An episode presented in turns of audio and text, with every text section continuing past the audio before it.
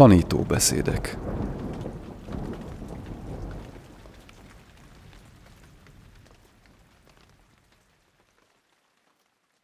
කරමීය මත්ත කුසලේන යන්තං සම්පං ප්‍රදං අභිසමෙච්ච සක්ඛෝ මුදුච සූජුච Aljakém a 12 részes tanítóbeszéd sorozatának 12. része következik, Út és gyümölcs címmel. Fordította Ráckis Andrea, elmondja Horváth M. Zsófia.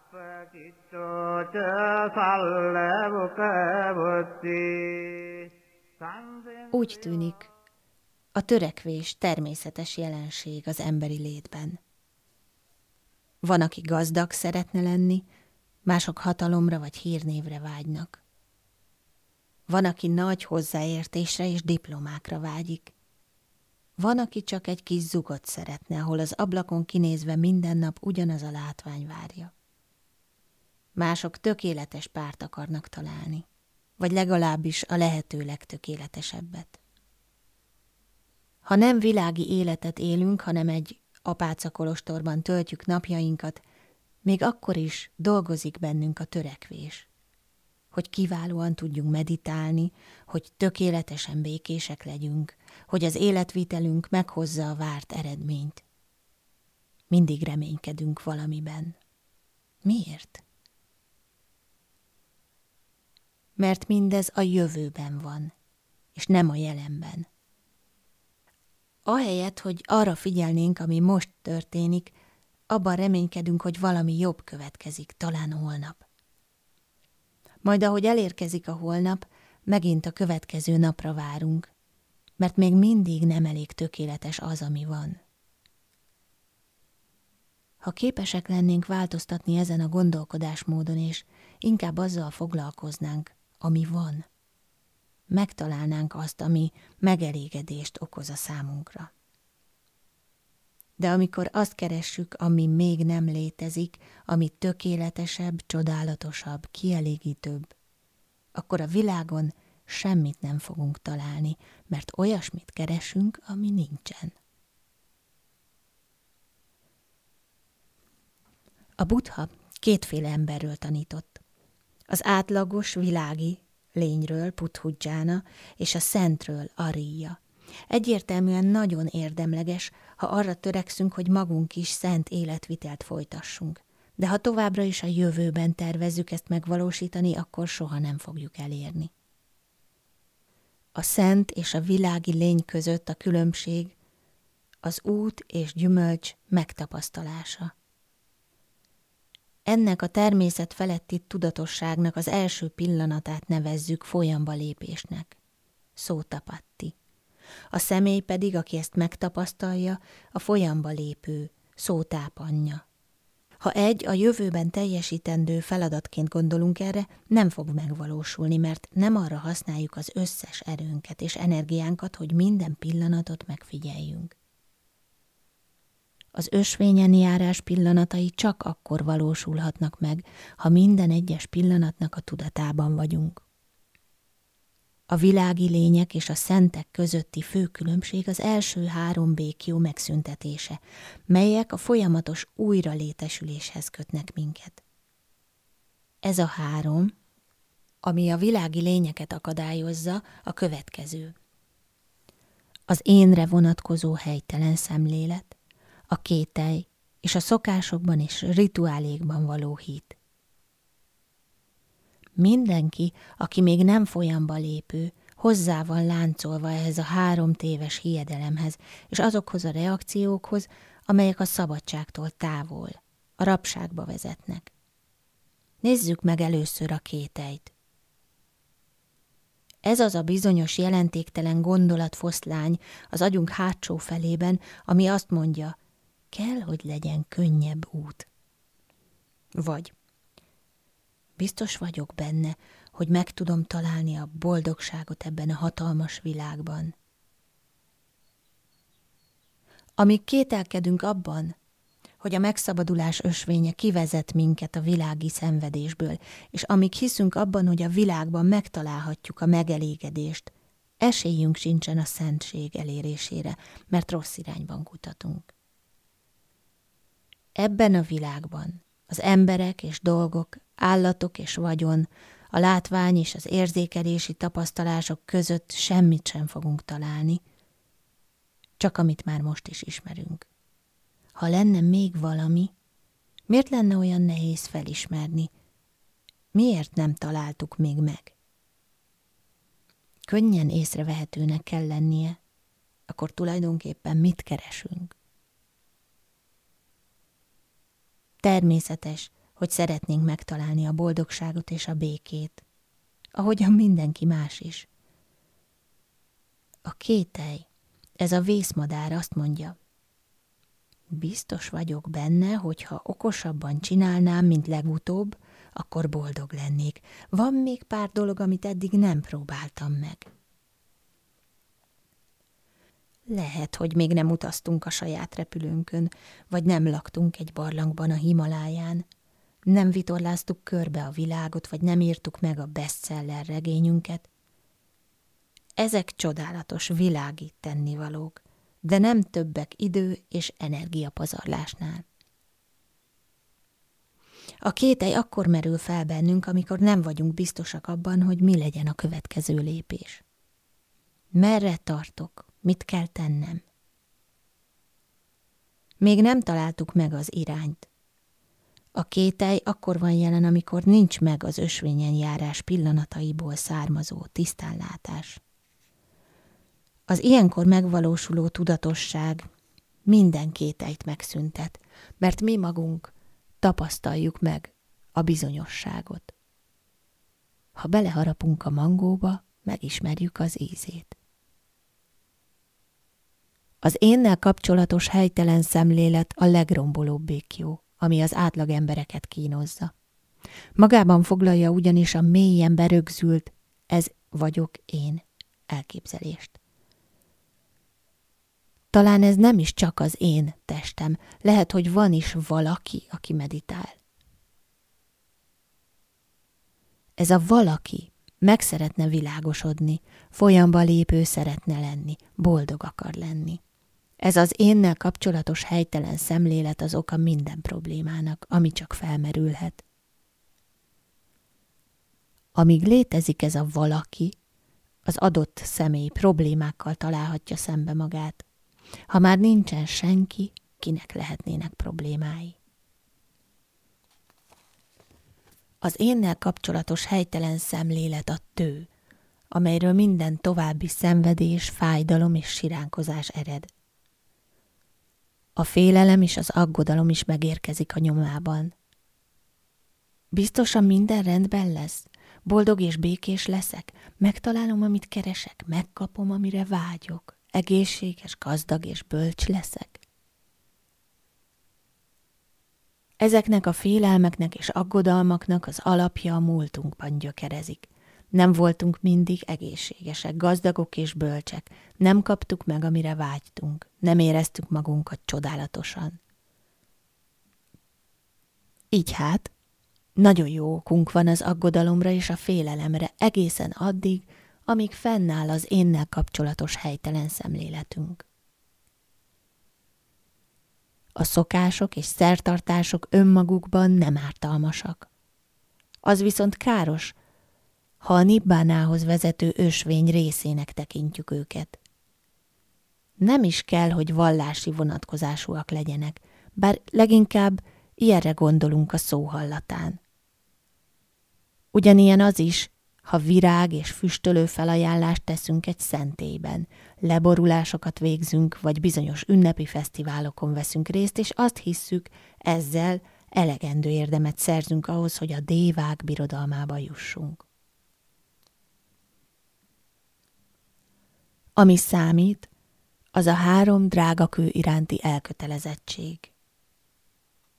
Tisztelet és hála. Buddha, Damma és Sangha. A Buddha, a tanítása és a közösség. Ez a hit ugyanakkor nem korlátozható kizárólag vallásos cselekedetekre – Mindenkinek vannak szokásai és szertartásai, még ha nem is tudunk róluk. Az emberi kapcsolatokban vannak bizonyos előírások, melyek szerint tiszteletet tanúsítunk a szüleink, a gyermekeink, a társunk iránt. Ahogyan a munkahelyünkön, a barátainkkal és az idegenekkel viselkedünk, ahogyan mások elismerését szeretnénk megszerezni, minden azokkal az előre meghatározott elképzelésekkel van összefüggésben, amelyek arról szólnak, hogy mi a jó és a helyes egy adott kultúrában és hagyományban. Egyiknek sincsen lényegi, valóság alapja, mindegyiket a tudat hozza létre. Minél többet gondolkodunk, annál kevésbé látjuk a valóságot. Minél jobban hiszünk ezekben a dolgokban, annál nehezebb lesz megszabadulnunk tőlük. Amikor elképzeljük magunkat egy bizonyos fajta személyként, annak megfelelően fogunk viselkedni minden helyzetben. Nem csak arról van szó, hogy hogyan helyezzük el a szentélyben a virágokat, hanem ahogyan az emberekkel bánunk. Ha egy bizonyos megszokást, rituálét követve tesszük mindezt, nem pedig úgy, ahogyan a nyitott szív és tudat diktálná. Ez a három akadály akkor szűnik meg, amikor megtapasztaljuk az ösvény és gyümölcs pillanatát. Szembetűnő változás zajlik le az emberben, ami természetesen nem kifelé nyilvánul meg. Igazán jó lenne glóriát viselni és magasztos látványt kelteni. A belső változás viszont először is abban áll, hogy ezután az élmény után nem marad kétségünk afelől, hogy mi a feladatunk ebben az életben. Ez teljesen más, mint mindaz, amit eddig ismertünk. Olyannyira, hogy az életünk során korábban szerzett tapasztalatok teljesen lényegtelenné válnak általa. Semmi sincsen a múltban, ami alapvető fontossággal bírna. Az egyetlen, ami számít, hogy folytassuk a gyakorlást, Ezáltal megerősíthetjük, feléleszthetjük és szilárdan megalapozhatjuk magunkban az ösvényen járás első pillanatának ezt az apró élményét. Az ösvény és gyümölcs pillanatait az egyszer visszatérő, szakadágámi, a vissza nem térő, anágámi és a megvilágosodott arhat is átéli. Ezek nem csak mélyebbek lesznek, hanem hosszabb ideig is tartanak. Ahhoz hasonlíthatjuk ezt, mint amikor vizsgázunk az egyetemen. Ha végig tanultunk négy évet az egyetemen, hogy megszerezzünk egy adott diplomát, minden év végén le kell vizsgáznunk. Minden alkalommal kérdésekre kell válaszolnunk az addig megszerzett ismereteink alapján. A kérdések viszont mélyebbek, alaposabbak és nehezebbek lesznek az egymást követő vizsgák során. Mivel mindegyik ugyanazzal a tárgykörrel foglalkozik, egyre mélyebb és pontosabb tudásra van szükség minden alkalommal.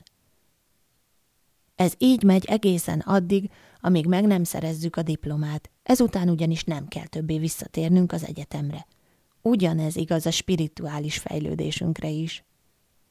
Az ösvényen járás minden pillanata az azt megelőzőn alapszik, és továbbra is ugyanaz a tárgya, így egyre mélyebbek lesznek és egyre messzebb vezetnek egészen addig, amíg le nem tesszük a záróvizsgát, és többé már nem kell visszatérnünk.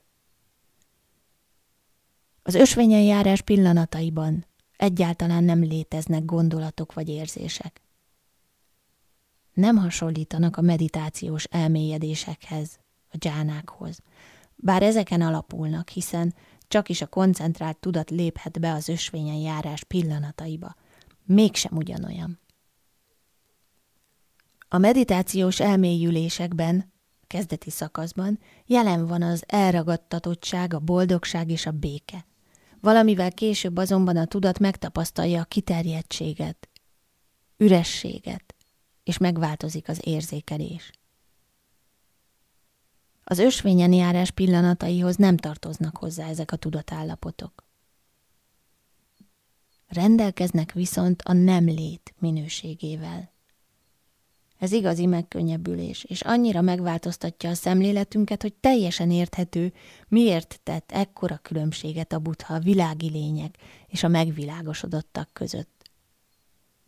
Míg a meditációs elmélyedések az egység érzését hordozzák, az ösvényen járás pillanatai egyáltalán nem ilyenek.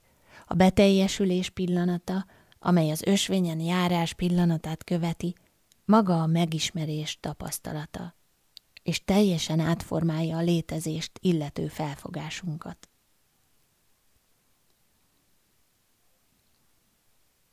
Ez az újfajta megismerés minden gondolatot és érzést megpróbáltatásként, dukha értékel. A legmagasztosabb gondolat, a legfenköltebb érzés is ilyennek minősül. Csak akkor nincsen nehézség, ha semmi nincsen jelen. Sem belül, sem kívül nem létezik semmi, ami a teljes megelégedés lehetőségét garantálná.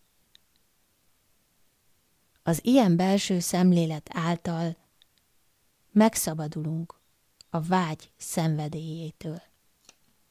Mindent olyannak látunk, amilyen valójában, és tudjuk, hogy semmi más nem adhatja meg azt az örömöt, ami az ösvény gyakorlásából és ennek eredményéből ered.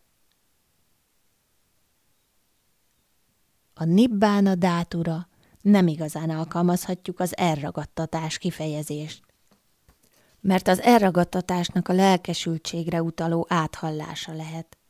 Az elragadtatás szót a meditációs elmélyülésre használjuk, amikor egyfajta izgatottságot is magában hordoz. A nibbána dátú nem tartja nagyra az elragadtatottságot, mert mindent, ami felmerül, megpróbáltatásként értékel. A nibbána elragadtatottsága azt az érzetet keltheti, hogy megtaláltuk a tökéletes boldogságot. De valójában ennek éppen az ellentéte igaz. Arra jutunk, hogy nincsen semmi sem. Ezért nincsen boldogtalanság sem. Csak is béke. Az ösvény és gyümölcse utáni kutatás mindezt nem hozhatja el, mert erre csak a minden pillanatban fennálló éberség alkalmas. Ez az éberség végül a valódi összpontosításban nyilvánul meg, ahol el tudjuk engedni a gondolkodást és elérjük a teljes elmélyedést. Ezen a ponton elengedhetjük a meditáció tárgyát is.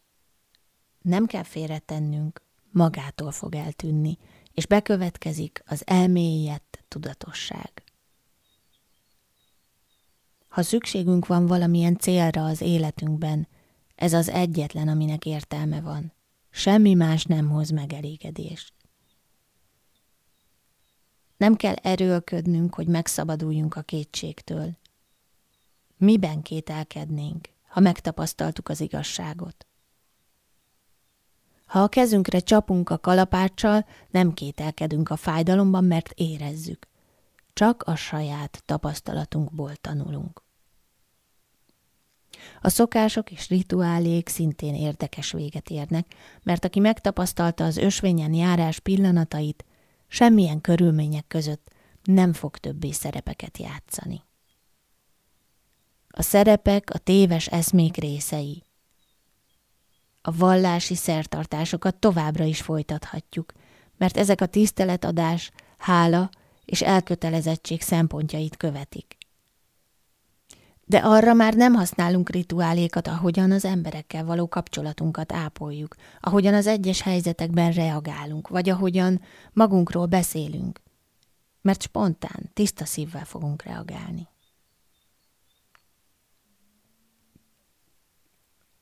Az énnel kapcsolatos helytelen szemlélettől való megszabadulás természetesen a lehető legmélyebb változás, és ez hozza majd magával a továbbiakat.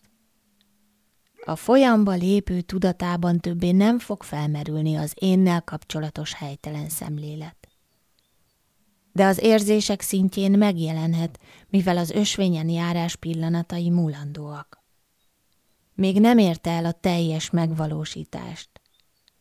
Ha így lenne, akkor egyúttal a megvilágosodást is elérte volna. Ez is lehetséges, és a Buddha is említette a beszédeiben, hogy tapasztalt ilyet az élete folyamán. Mind a négy szent állapot megvalósult a Damma hallgatása által. az út és gyümölcse első pillanatait újra át kell élnünk. Újra és újra fel kell idéznünk egészen addig, amíg el nem érkezik az ösvényen járás második pillanata. Olyan ez, mint amikor elismételjük, amit megtanultunk, hogy ne felejtsük el. Így építkezhetünk rá a továbbiakban. Nagyon hasznos, ha minden ébren töltött pillanatunkban emlékeztetjük magunkat, hogy a test, az érzések, az érzékelés, a mentális alakzatok és a tudatosság mind múlandóak és önvaló nélküliek. Folyamatosan változnak. Mindegy, hogy közvetlen tapasztalatot szereztünk-e az éntelenségről, vagy csak megértettük a miben létét, mindkét esetben fontos, hogy felidézzük és újra átéljük ezt, amilyen gyakran csak lehetséges.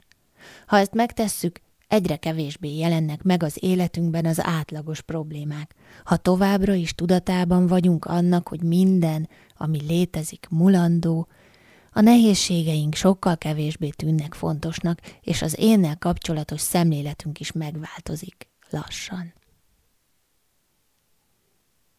Az önmagunkról alkotott kép a legnagyobb ellenségünk.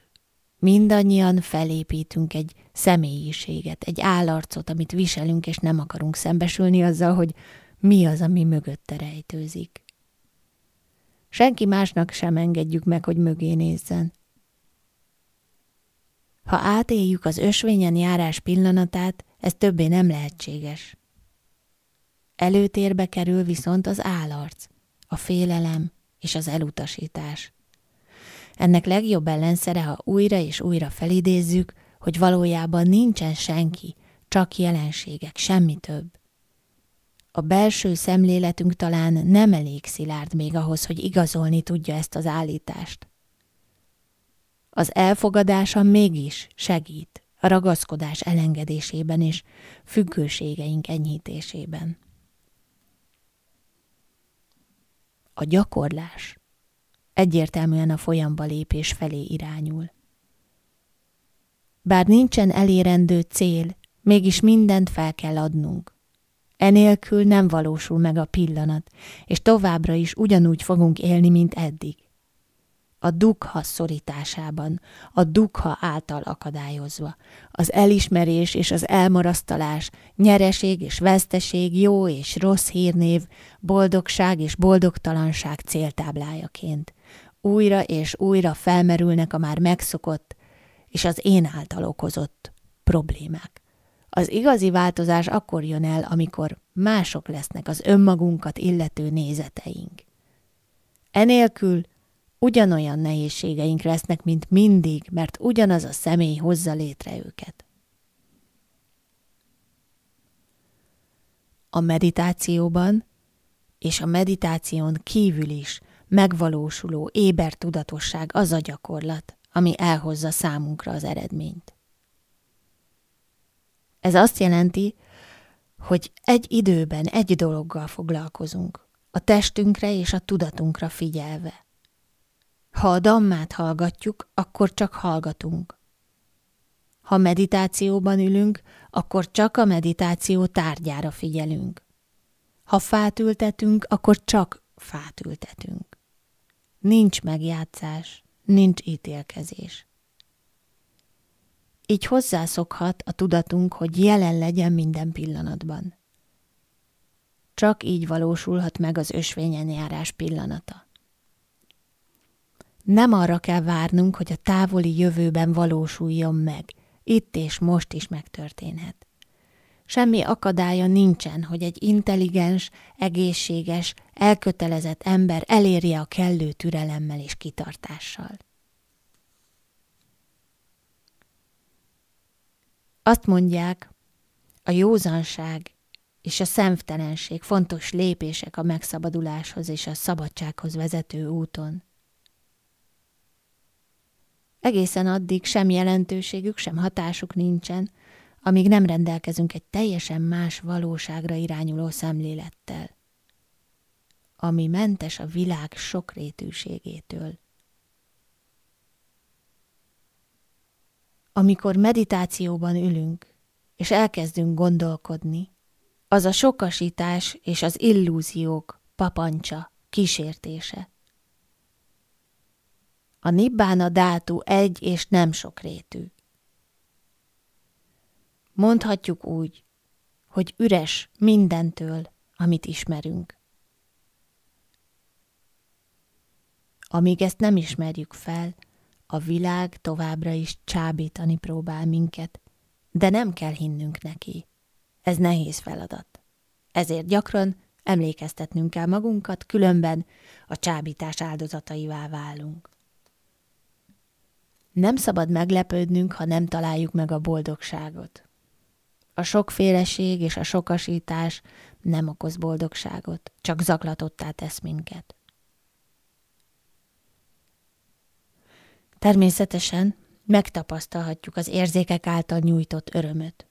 Ha jó karmánk van, sokféle módunk lesz rá. Jó ételek, gyönyörű tájak, kedves emberek, jó zene, érdekes könyvek, kényelmes otthon, viszonylag kevés fizikai kellemetlenség.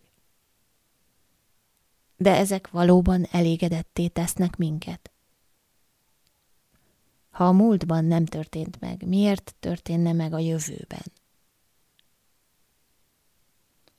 Az út és gyümölcse elhozza a megelégedést, mert mentesek a jelenségektől. Az üresség nem változik és nem válik kellemetlenné, valamint nem békétlen, hiszen semmi sincs, ami megzavarhatná. Amikor az emberek a nibbánáról hallanak vagy olvasnak, hajlamosak azt mondani, hogyan lenne lehetséges, hogy ne akarjak semmit? Hogyan ne akarjak semmit? Amikor megértjük, hogy minden, amire csak vágyhatunk, a belső űrt és elégedetlenséget táplálja, elérkezett az idő, hogy ne akarjunk semmit. Ez túlmutat a nem akaráson, mert ezúttal elfogadjuk a valóságot, hogy nincsen semmi, amit birtokolhatnánk. Ha nem akarunk semmit, azzal megtapasztalhatjuk, hogy valóban nincsen semmi. Csak csend és béke.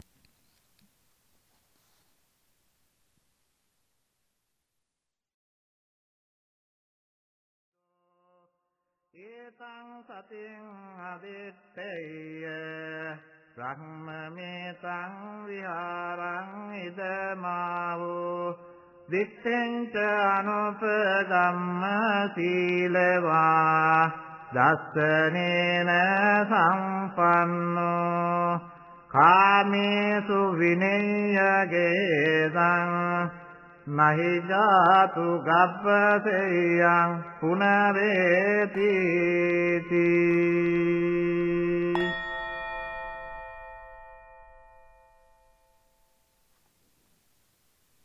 A Jakéma tanítóbeszéd sorozatának 12. egyben befejező részét hallották, Út és Gyümölcs címmel. Fordította Ráckis Andrea, elmondta Horváth M. Zsófia.